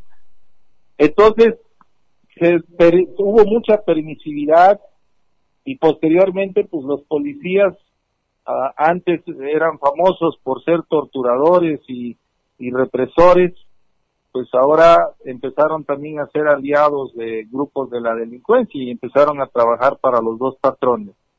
Si no tomamos en cuenta este contexto, eh, de, cómo se deterioró a las instituciones del Estado, de seguridad, de justicia, de sobre todo las encargadas de atender a la población, los mismos gobiernos municipales, pues eh, no entenderemos por qué esta violencia ahora, donde la gente ha tenido que llegar a, a, a medidas extremas, como lo que ha pasado en estas semanas con los, los asesinatos de los músicos, los 10 músicos de ahí de la región de Chilapa y de Alcozacán, y bueno, pues lo que ha pasado ahora con la presencia de los niños que pues eh, de algún modo en una asamblea pues han tomado la decisión los padres de que también los niños mayores tienen que ayudarles a, a defenderse. Es en ese contexto de impunidad, de corrupción, de colusión con, con autoridades, de, de sobre todo de esta descomposición que se dio en, en, en algunas este, instituciones eh, que, que se asentaron en el estado de Guerrero de la, del Instituto Castrense, eh, que pues en lugar de, de vigilar, de ser celosas, de, de, resguardar el orden, más bien se encargaron de ser parte del desorden, eh, pues simplemente el caso de Iguala, de los 43 estudiantes desaparecidos, pues bueno, eh, fue producto de esa colusión de, de actores estatales armados y actores civiles de la delincuencia armados que arremetieron contra los estudiantes y que hasta la fecha eh, es tanto la telaraña de intereses que ha sido difícil desmontar la versión histórica que dio el, el gobierno de Peña Nieto de la de las este, incineración de los 43 estudiantes y ahora pues está tratando de rearmar este este esta trama delincuencial para saber cómo convergieron estos intereses. Nos vamos a quedar también Sí, seguimos aquí en Multitorios Terriverso y vemos cómo por todo el territorio mexicano está esta eh, a, invasión territorial y, y, revisando aquí los documentos de los compañeros, pues es nada más y nada menos que el grupo Salinas Pliego, el que está metido acá en, en Izcatán, en este proyecto de eh, geotérmico, ¿no? y pero tenemos muchos otros no Arturo muchas más este mm, invasiones despojos Sí, pues eh, precisamente eh, la semana pasada ya en Asqueltán también los compañeros del Salto de Juanacatlán se hicieron presentes, así como los compañeros de San Juan Bautista de La Laguna, son las comunidades chichimecas de Lagos de Moreno, que también se están oponiendo a la instalación de este gasoducto que está atravesando las comunidades y también sin ninguna eh, consulta hacia las personas y tampoco una socialización del proyecto, es una imposición eh, pues que atraviesa prácticamente las fincas de las de las familias eh, pasa eh, este este proyecto a escasos metros de las casas de las personas. Entonces eh, qué seguridad pueden tener y bueno no sé si también tengamos tiempo ahorita para ver que lo mismo está pasando allá en el sur. No sé si tengamos tiempo para escuchar la resistencia entre el proyecto del tren. Ah, bueno, en relación a lo de Guerrero, yo sí quisiera mencionar eh, que el, Andrés Manuel López Obrador volvió a hacer declaraciones en el sentido de que eh, tengan vergüenza allá en Guerrero, no estén armando niños y eh, digo, hay que eh, ser mucho más cuidadosos con lo que está pasando allá en Guerrero, como lo dijimos hace una semana, Carlos, aquí en Multiverso, se escandalizan por este asunto de los niños defendiendo a su comunidad y no se escandalizan por las causas de que estos niños estén armados defendiendo a su comunidad. Y bueno, en el sur del país, ¿qué pasa, Arturo, allá con los mayas? Pues en Yucatán prácticamente también lo mismo. Vemos que estos proyectos, pues así no se consulta a las comunidades, solamente se imponen. Eh, nos quedamos, eh, vamos a escucharlo porque también nos quedamos con esa cuestión, o sea, el, el, gobierno actual sí detiene una serie de proyectos como lo es el aeropuerto de la Ciudad de México, pero sigue caminando el plan Puebla-Panamá, sigue, plan, sigue trabajando también eh, pues toda esta energía que se está obteniendo en el istmo de Tehuantepec sin que las comunidades sean partícipes de ello. Vamos a ver que también en Yucatán esta oposición también eh, ganaron también un amparo para detener la construcción del, del, tren Maya en Campeche. Señor Pedro Uc, hemos estado siguiendo con interés también lo que está sucediendo en la península de Yucatán, principalmente también con esta resistencia de las comunidades ante la imposición de los proyectos gubernamentales. Eh, que nos pudiera usted eh, pues dar algunos antecedentes de su organización y también eh, pues del trabajo que ustedes están desarrollando allá en Yucatán.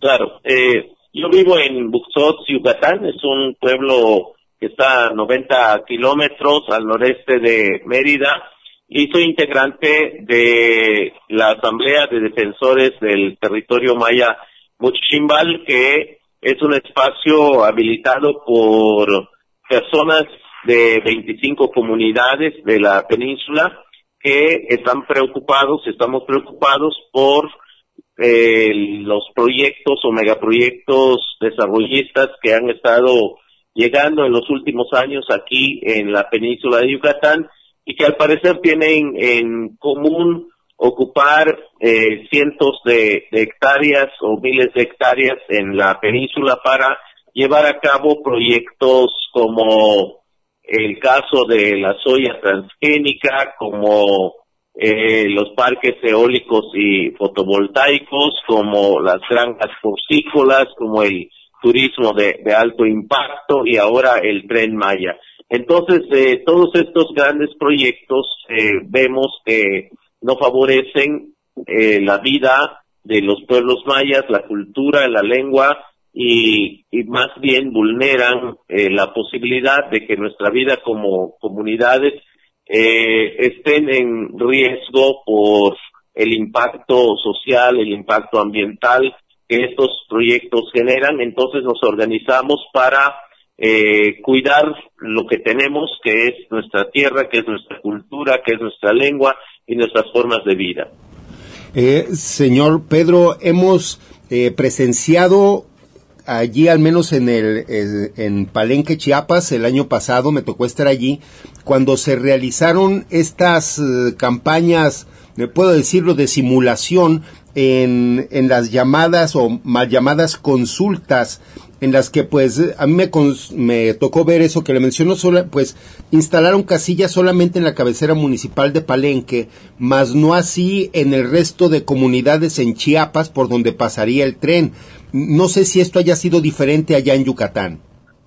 No, es exactamente lo mismo. Eh, la verdad es que es una simulación y es un es una burla para los pueblos indígenas, en este caso los pueblos mayas, porque eh, es es un evento que, que se hace únicamente para justificar una decisión que ha sido tomada desde arriba, fuera del alcance de la participación de los de los pueblos indígenas. Aquí lo mismo instalaron algunas casillas en las cabeceras y bueno, este eh, las boletas estaban solamente en, español.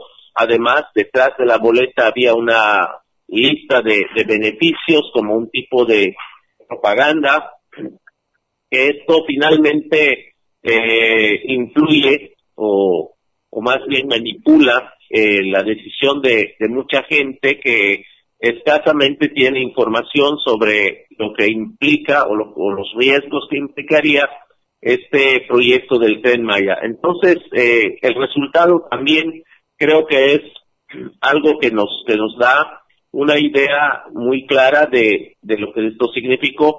Hay muy poquita gente que va a, a, las, a las urnas y, y bueno, es lamentable que, que este resultado y este número de gente sea eh, presumido como, como una mayoría que haya votado en favor de este proyecto, cuando en, verdad es un número muy muy pequeño, muy, muy poco en comparación de lo que somos como pueblos indígenas aquí y que la mayoría ni enterados estábamos de lo que esto estaba sucediendo.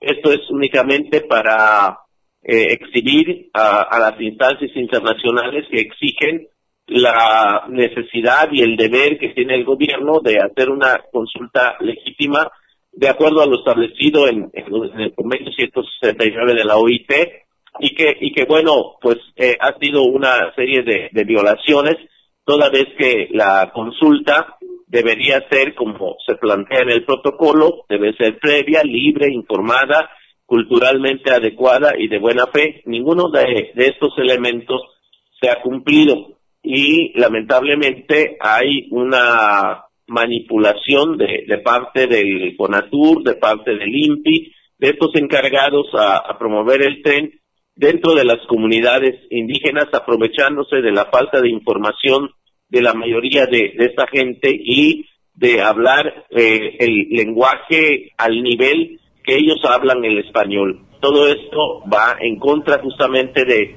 nuestros derechos y, del respeto que, nos merecemos como pueblos.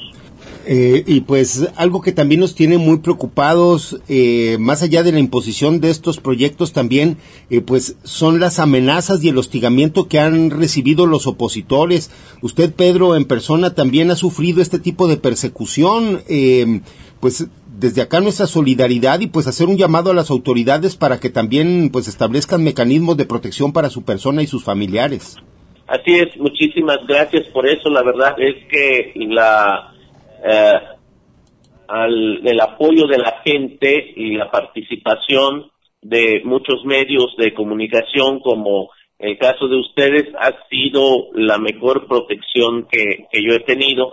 Y esa presión que, se ha ejercido sobre las autoridades pues ha, ha surtido efecto aunque este mecanismo de, de protección eh, sea bastante lento y, tal vez muy pesado y muy ajado, pues bueno, algo, algo puede hacer, eh, pero pues la verdad es que estamos sufriendo hostigamiento, estamos sufriendo eh, amenazas de muerte en mi persona, en mi familia, en mis hijos, y esto nosotros lo lamentamos mucho porque la verdad no, nuestra lucha, nuestra demanda, nuestra crítica no ha sido fuera de la ley, no ha sido violenta, no ha sido agresiva, eh, nosotros no hemos eh, salido a, a, hacer desórdenes en, en, la calle, a insultar a las autoridades, ni nada por el estilo.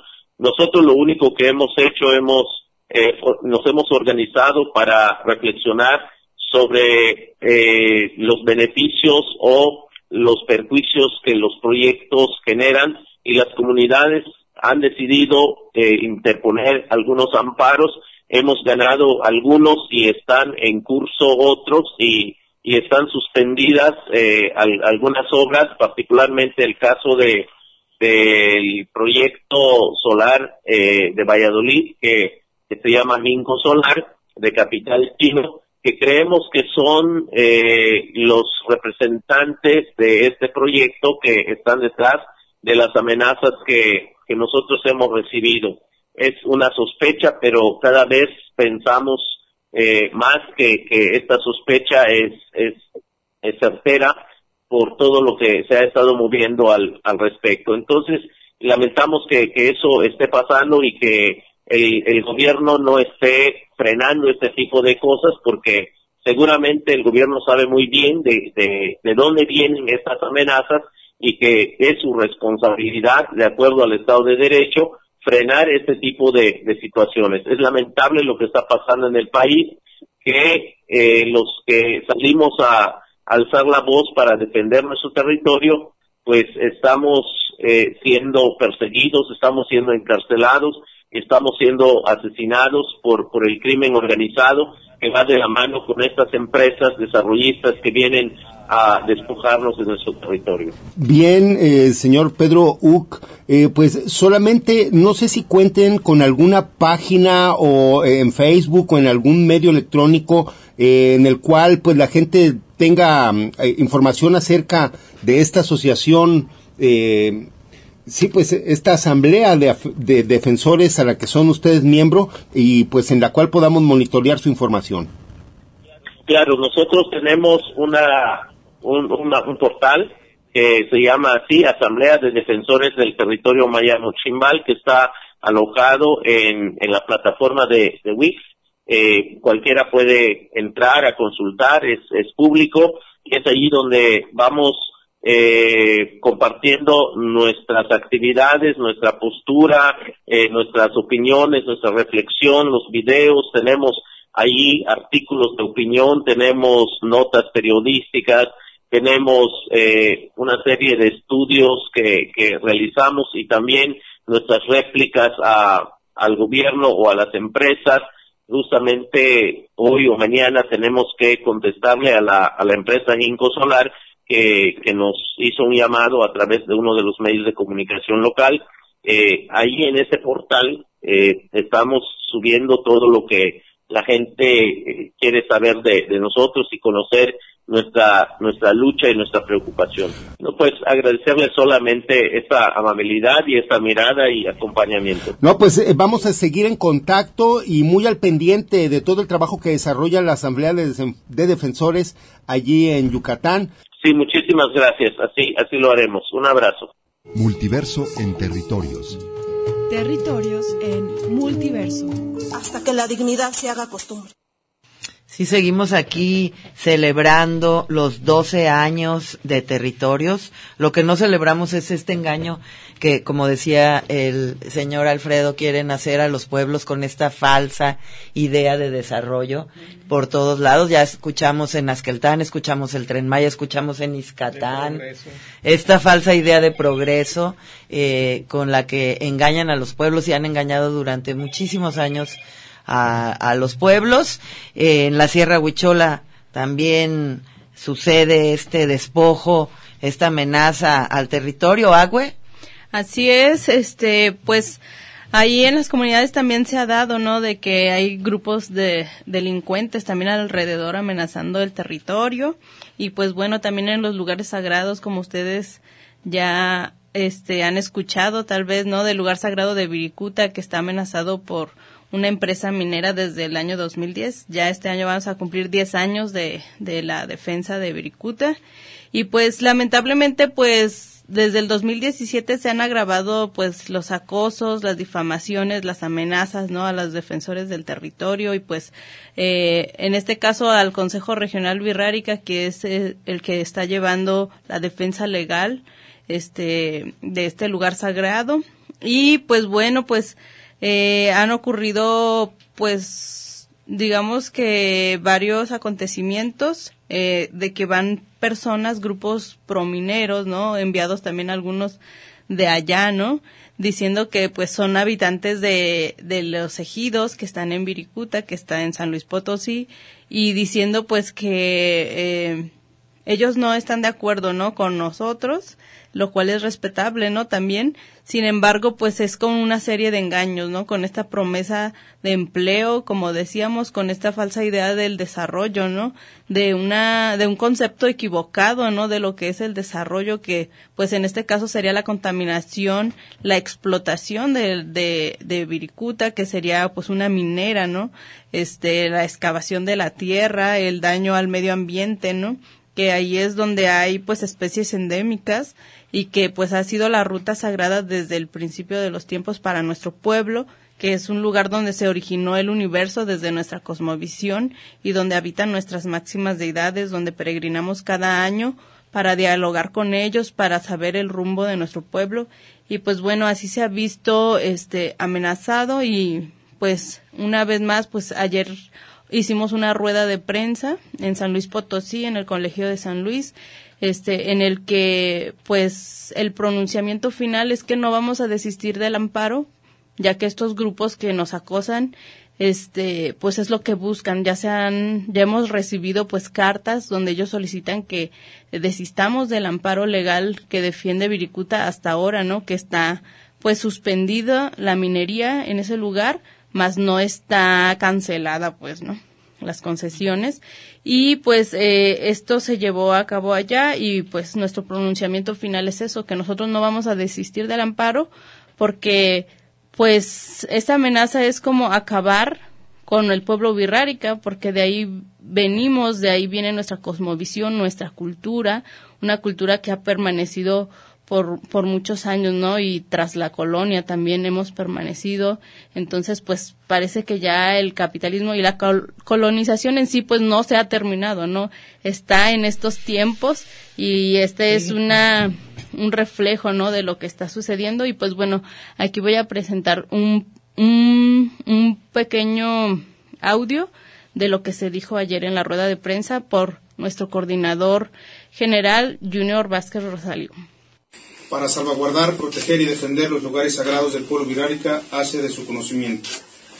Y actualmente, gracias al amparo interpuesto por el Consejo Regional Virárica, en contra de las 38 concesiones mineras otorgadas a las empresas extranjeras, principalmente la, canadiense, la First Majestic Silver Corp, y las, y las 40 concesiones a diversas mineras, entre ellas eh, la Revolution Resource Corp, desde febrero de 2012 se obtuvo la suspensión de la actividad minera en el área natural protegida, lo que impide cualquier trabajo de exploración o ejecución de la minería hasta que se resuelva el fondo del asunto. Actualmente se encuentra en desahogo de pruebas.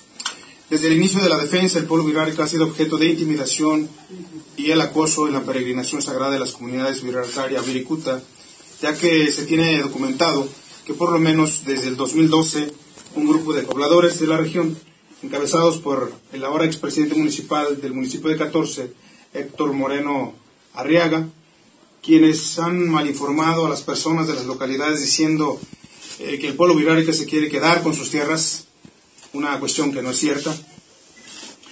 Eh, además prometiendo un empleo a costa de la salud, de la contaminación del agua, del aire y sobre todo la explotación de la madre tierra, atentando directamente contra la vida de la flora, la fauna y de las personas que habitan en este santuario botánico único en México. Dichos acosos han ido en aumento, llegando al extremo el 23 de diciembre pasado a utilizar un medio de información para difamar a nuestro compañero coordinador de la mesa jurídica, al licenciado Santos de la Cruz Carrillo, eh, sin contar con pruebas al respecto, agravado con el hecho de que, bueno, el diario eh, Pulso de San Luis en ningún momento buscó a nuestra coordinadora de medios, de comunicación y medios, para dar del derecho de réplica. Por lo anterior, agradecemos y reconocemos una vez más a los guardianes habitantes de Vericuta, que son nuestros hermanos, los ejidatarios, los dueños de esas tierras que nos han eh, dado la oportunidad de transitar, de visitar ese territorio sagrado, que refrendamos que no estamos en contra de ellos, ni del progreso, ni del desarrollo, estamos a favor de la vida.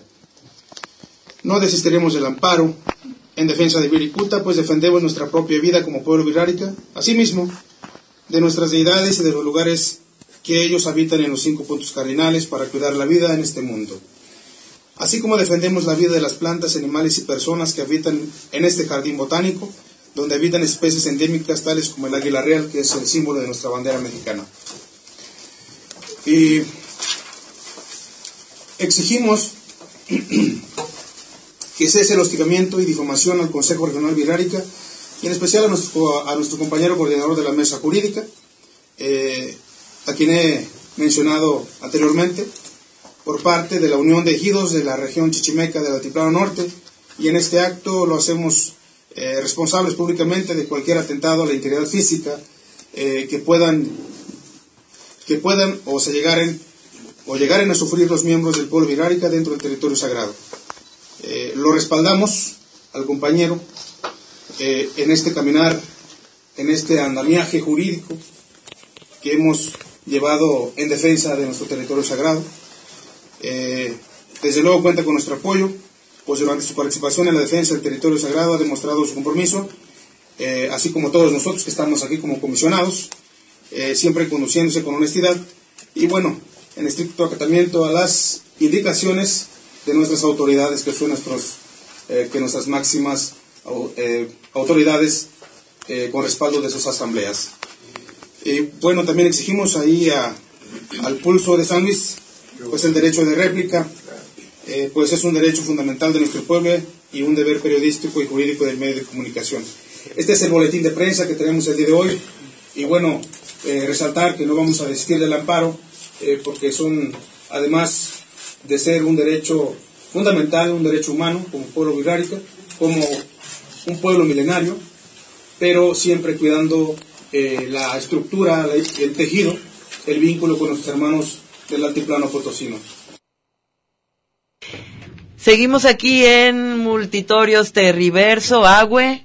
Pues así fue lo que se habló ayer en la rueda de prensa y pues una vez más pues nada más mencionar pues que no estamos en contra de los habitantes ¿no? Sino al contrario, estamos con ellos y los respetamos y les agradecemos que sean pues los guardianes del territorio sagrado de Viricuta y pues que eh, se siga conservando la ruta sagrada de nuestro pueblo birrárica y de antemano pues la existencia del pueblo birrárica cosmogónicamente, ¿no? Que de ahí provenimos y pues esta defensa ha sido por la vida, ¿no? Han existido muchos comunicados, etcétera, que quieren también como dar una mala idea de lo que es el pueblo birrárica, pero al contrario son nuestros hermanos y lo que se dijo ayer es que pues los amamos y que queremos estar en armonía con ellos, juntos en defensa del territorio y también este en pues en la mejor calidad de vida que puedan tener ellos. Pues en defensa del territorio es que están en este momento todos los pueblos, ¿no? Armando, este, Arturo, y, y de eso va este programa, ¿no? De eso va de la defensa del territorio, defensa de la cultura, de la lengua, de las culturas originarias, eh, sus derechos, eh, protección, salvaguarda, eh, acompañarlos, quererlos, respetarlos, vestirnos con esa eh, mágica presencia de las culturas originarias, eh, ponerlos en el grado donde deben de estar porque este país es pluricultural y pues debemos de respetar precisamente en este caso los territorios, a las culturas. Y pues sí, eh, comentando aquí también nos damos cuenta de que gobernación pues no, no está haciendo lo suficiente para respetar y salvaguardar tanto la lengua y las culturas originarias, entonces pues como que es un llamado para ponernos eh, en realidad todos a trabajar en defensa y en protección de los territorios y de la cultura. ¿no? Nos platicábamos aquí en, en fuera del aire de lo difícil que ha sido esta lucha, ¿no? Sí, cuesta trabajo convencer a tanto poblador, compañero, eh, a que eh, nos integremos, nos agrupemos para lograr detener eh, esas amenazas, bueno, esos riesgos que pudiéramos vivir en un futuro de destrucción, este, muy apáticas las personas, muy conformistas, en donde eh, no les duele perder tiempo, este, no se deciden a, echar la mano a los que andan eh, pues luchando, luchando y qué bueno que se encuentra respuesta de siempre, eh, aunque sea minoría, de, de, diferentes pueblos y coincidimos en, en pues hacer lo más que se pueda, levantar la voz y manifestarnos en cuanto haya cualquier oportunidad, aprovechar estos medios, estas facilidades que ustedes nos dan también, que mucho le avanzamos. Este, Ahorita estamos nosotros, en otras partes se, se programan otros compañeros y, así es como parece ser que alcanzamos a ver eh, que nos toman en cuenta eh, pues eh, gobiernos que nos buscan ojalá y que sea en serio ojalá que hicieran su chamba bien uno quisiera que no fueran de doble cara este que trabajaran seriamente en defensa también tiene su oportunidad de ser servidores públicos y ojalá se, se hablara bien de quienes estamos viendo en la actualidad de, de con algún cargo, pues habláramos bien que algo le avanzamos en esa en ese periodo que les haya tocado vivir, ¿no? Nosotros vamos a seguir vamos a seguir este apoyando a las diferentes comunidades eh, ya sea Huastla, ya sea San Cristóbal, ya sea El Salto. El Salto nos ha apoyado mucho con sus compañeros este, y le debemos también de responder. eh, ojalá que no bajemos la guardia. Eso, y don Alfredo, esa falsa idea de desarrollo que trae el supuesto progreso a los pueblos, ¿qué es más desarrollo? Esto, eh, ahora sí que en verso, los arroyos, la, sus tierras, sus recursos naturales, que lo que vivimos acá con un eh, monstruo, por ejemplo, de tren ligero eh, que no funciona. Pues es una, una distancia enorme la comparación porque, bueno, no está tan retirado de aquí de la zona metropolitana eh, nuestra comunidad de Iscatán, son 24 kilómetros y medio. Este, es, mucha la diferencia, la forma de vida. Yo ya viví aquí en la zona metropolitana de Guadalajara, allá tengo alrededor de, de 25 años y la mera verdad yo no cambiaría por nada regresar a este lugar porque ya tuve el, el tiempo de, de diferenciar eh, la forma de vida de un lado y de otro. Yo allá estoy muy feliz hasta ahorita, quién sabe más adelante si vamos a estar más preocupados con, lo, con los megaproyectos que nos quieren imponer. Y bueno, pues, eh, como dijo el compañero Beto, pues vamos a seguir eh, resistiendo hasta donde se pueda. Y, e invitar a todos los compañeros que de alguna manera o de otra nos han apoyado en algunas acciones que no se desanimen. Y también invitar a los que nunca nos han acompañado bueno pues que se que se eh, empapen de lo que se hace en todas las reuniones de pueblos afectados de la zona de la barranca y a todo lo largo del río Santiago. Sí, pues eh, tenemos que acompañar precisamente a todos los a esta asamblea de afectados de la Barranca. Quiero agradecer también pues al profesor José Casillas de la comunidad de Iscatán que también nos consiguió estos contactos, así también como a Alejandro Mercado de la comunidad de Huaxtla que íbamos a hacer un enlace con él. Ya le hablamos pues para decir que ya estaban aquí sus compañeros, pero les hacemos bueno extensivo este agradecimiento a ambos. Así es, y me gustaría, don Alfredo, que nos platicara también un poquito más de ah, eh, el título, título virreinal, qué territorio contempla y cómo se ha visto reducido ese territorio.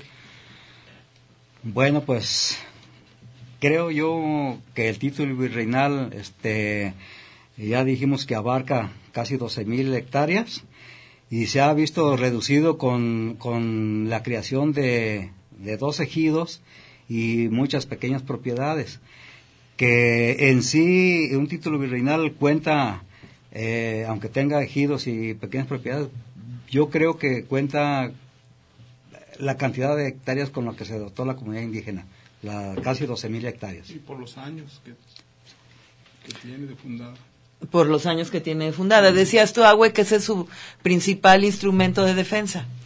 Sí, bueno, en este caso yo creo que un título virreinal pues es, tiene mucho poder este jurídicamente pues porque se lo otorgó la corona española, ¿no? Sin embargo, habría que ver este cómo tras esta reducción de qué manera afecta, porque también de qué forma se hicieron los ejidos, ¿no? Eso tiene mucho que ver allá en la comunidad de San Sebastián Teponaguastlán, que es de allá de nuestro pueblo, este, estaba este título y después otorgaron otros títulos a pequeños propietarios, pero eso ya se vio como una invasión al territorio. Por eso se le otorgó a favor a la comunidad la recuperación de su territorio que está en el título virreinal. Este, entonces por eso de acuerdo a esto, pues se tuvo que indemnizar a los propietarios eh, que estaban invadiendo estos territorios porque ya fue una invasión, porque estaban sobre el título virreinal. Entonces, para hacerlo de manera pacífica, se tuvo que indemnizar y el juicio está a favor de las comunidades. O sea, la comunidad tiene el poder legal para que se le reintegren los territorios que fueron invadidos, en este caso. Y digamos que nuevamente, aunque suene repetitiva, pues el país está plagado de estas situaciones. La comunidad indígena de Ayotitlán, también en su título virreinal, y cuando estaba completa, eh, cuentan los ancianos que llegaba hasta Manzanillo, ¿no? eh, y, a- y ahora y también cada vez se ha reducido más y de hecho todavía no se les entregan eh, como no sé cuántas hectáreas que eh, se les debe después de la última resolución presidencial en fin lo mismo pasa a- en Mezcala ¿no? Lo mismo pasa en el sur, lo mismo pasa en Ostula, que también ahí el crimen organizado y el crimen, digo, con crimen organizado, nos, como decía Oscar Castro, nos referimos también pues a la Cámara de Diputados, a la Cámara de Senadores, a, a las autoridades, ¿no? Que no hacen su trabajo y que están coludidos eh, protegiendo a todos aquellos. En este caso es increíble que la autoridad haya dado este permiso, ¿verdad? En el 2016, que haya dado este permiso a, al grupo Salinas Pliego, ¿no? A- a- para explotar con el pretexto, como me explicaban, eh, nos explicaba Carlos, eh, yo cuando preguntaba por qué pueden hacer esto en una comunidad indígena sin el permiso mm, de la asamblea es porque están explotando los recursos del subsuelo que pertenecen a la nación, que son recursos federales, Arturo. Y recordemos también que en este tipo de trabajos de la geotermia ya hemos padecido pues los malos eh, trabajos, en este caso, lo que pasó en la primavera, no sé si recuerden, de todo el daño ambiental, eh, eso fue en los noventas, cuando pues destaparon como una caverna o algo así para bueno obtener este este este vapor caliente para convertirlo en electricidad y lo que salió fue una cantidad impresionante de azufre que contaminó una parte importante del bosque de la primavera el cual luego después fue pintado con así pintado con pintura para tratar de pues disfrazar un poco estas afectaciones. Así que pues ya tenemos también la experiencia de cómo comisión ha actuado en este tipo de proyectos. Pues parece que se nos va acabando el tiempo, ¿no? Eh, y sí, ¿verdad? Yo ya me hago bolas, me hago bolas ya con, con, con las dos horas, se acaba el tiempo y bueno, pues larga vida, larga vida a territorios, eh, larga vida a los pueblos indígenas, que yo espero que lo que ustedes están diciendo, yo sé que sienten la amenaza, pero espero que se equivoquen, espero que se equivoquen con esto de que al rato va a desaparecer también como el, tes- el Tempisque eh, Iscatán. Eh, nosotros eh, aquí en Multiverso, Multitorios, Terriverso, Territorios vamos a seguir defendiendo y, y invitar a, a la gente a que vaya. Todavía hoy, hoy que es puente, el, el lunes es puente, eh, es una buenísima oportunidad para ir a visitar Iscatán, para ir a visitar toda esa región. Balnearios de la Soledad, por allá. Platíquenle al, al público para cerrar todo lo que pueden ir a visitar. No, pues hay mucho que, que ver, que conocer allá por en la soledad, aunque el, el río ya no se usa, las aguas del río, pero balnearios de agua de manantiales, agua caliente, agua termal y fría, de todo lo mezclan ahí a las albercas. Mm, son balnearios que están haciendo, pero ahorita ya pues son propietarios con preocupaciones de que puede durarles poco, la clientela a lo mejor deje de, de visitarlos por, por la contaminación que ven siempre en ese río de agua que tiene todo el año, ¿no? Entonces, pues hay pues tantas barrancas atractivas ahorita este para deportes extremos, todo lo que la gente practique allí, hay este escaladores que nos visitan cada ocho días, lo que es este el rapel, lo que es hay rutas, senderos en donde también a los que les gusta caminar, pues eh, meterse en huertas, que bastante huerta de mangos que tenemos. Entonces es eh, algo que desconocen muchos habitantes de la ciudad. No, pues ahí está la invitación. Eh, Agüe, pues la invitación también para que la gente visite la página del Consejo Regional Birrárica y ya para despedirnos, pues un último comentario. agradecer también Pues un agradecimiento a todo el público y pues esperamos contar con mejores noticias aquí en territorios, ¿no? Noticias positivas. Lamentablemente pues estos últimos años pues son trágicas noticias, pero pues así estamos en crisis, ¿no? En crisis social, ambiental, de cambio climático y pues invitarlos una vez más a colaborar con su granito de arena para combatir esta crisis climática mundial, ¿no? Excelente, Agüe. Muchísimas gracias. Un saludo a todas las comunidades originarias del estado, el- a los cocas de allá, de Mezcala, a la zona sur, zona Nagua, que también los traen muy invadidos con toda la minería. Y bueno, por supuesto al pueblo Virrárica. Eh, pues saludos también a las comunidades de todo el país. Y pues sí, este, larga vida, territorios, larga vida también a las comunidades originarias. Y pues vamos a seguir, eh, pues, eh, comentando el punto de vista de las comunidades originarias del país. Adelante. Bien, pues yo nada más quiero agradecer aquí a Territorios por la invitación y por dar a conocer, seguir dando a conocer este nuestros problemas que tenemos en nuestra zona de la barranca y pues decirle aquí a la compañera de, de pueblo Virrárica. pueblo Virrárica, este pues que le sigan echando ganas Pues y igualmente. Hay que, des- hay que desanimarnos. Muchas gracias a Territorios y felicidades por su 12 aniversario. No, pues al, al contrario, tenemos que agradecer eh, la confianza que han depositado en este programa tanto la Universidad de Guadalajara, la propia Unidad de Apoyo a Comunidades Indígenas y, por supuesto, eh, Radio Universidad, así como las otras radios que nos hacen el favor de retransmitirnos, como es Radio Chapingo, como es Estéreo Paraíso en Los Reyes, Michoacán. Pues gracias, doctora, gracias también al maestro Carlos.